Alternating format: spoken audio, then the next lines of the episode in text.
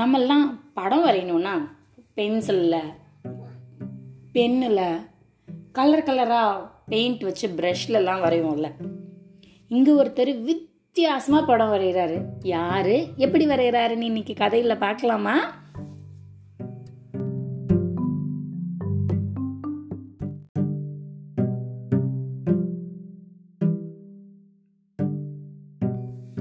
நம்ம இந்தியாவில் பெங்களூரு சிட்டியில் குருமூர்த்தின்னு ஒருத்தர் இருக்கார்.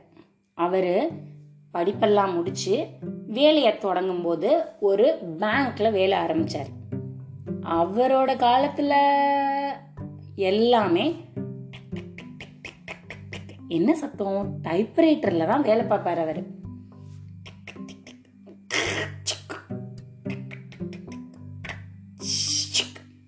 இது மாதிரி டைப்ரைட்டரை வச்சு தான் அவரோட பேங்க் வேலை எல்லாத்தையும் பார்க்கணும். பேங்க் வேலையெல்லாம் முடிச்சதுக்கப்புறம் அவருக்கு கலையில் ரொம்ப இன்ட்ரெஸ்ட் இருந்தது.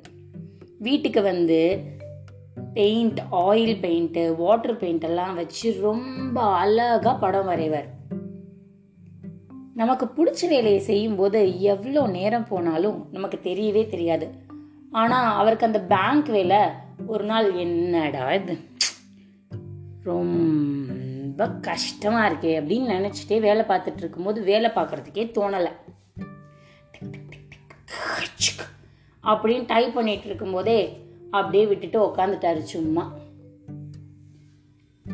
திடீர்னு அதை பார்த்துட்டே இருந்த அவருக்கு நம்ம நல்லா வரைவோம். நம்ம எப்பவுமே ப்ரஷ்ஷு பெயிண்ட்டு பென்சில் இப்படி தானே வரைகிறோம். இந்த டைப்ரைட்டரை வச்சு வரைஞ்சா என்ன அப்படின்னு அவருக்கு ஒரு ஐடியா வந்துச்சு சரி முயற்சி பண்ணி பார்ப்போம் அப்படின்னு சொல்லி முதல்ல ஒரு பேப்பர் எடுத்து பென்சிலில் வரைஞ்சி அதை அப்படியே டைப்ரைட்டருக்குள்ள சுற்றி உள்ளே வச்சுட்டு அவர் எங்கெல்லாம் வரைஞ்சிருக்காரோ அங்கெல்லாம் எழுத்தடிக்க ஆரம்பிச்சாரு டிக்கு டிக்கு டிக்கு டிக்கு டிக்கு tick tick tick tick tick tick tick tick டிக்னு இது மாதிரி ஆயிரத்தி தொள்ளாயிரத்தி அறுபத்தி எட்டு நைன்டீன் சிக்ஸ்டி எயிட்டில் மொத மொத அவர் ராபர்ட் கெனடி. யார் அவர்? பிரசிடென்ட் ஆஃப் யுனைடெட் ஸ்டேட்ஸ் அவரோட படத்தை வெற்றிகரமாக வரைஞ்சி முடித்தார் டைப்ரைட்டர் மூலமே முழு படத்தையும் வரைஞ்சு முடிச்சிட்டாரு. பார்க்கறதுக்கு அவ்வளோ துல்லியமாக நல்லா அழகாக இருந்தது.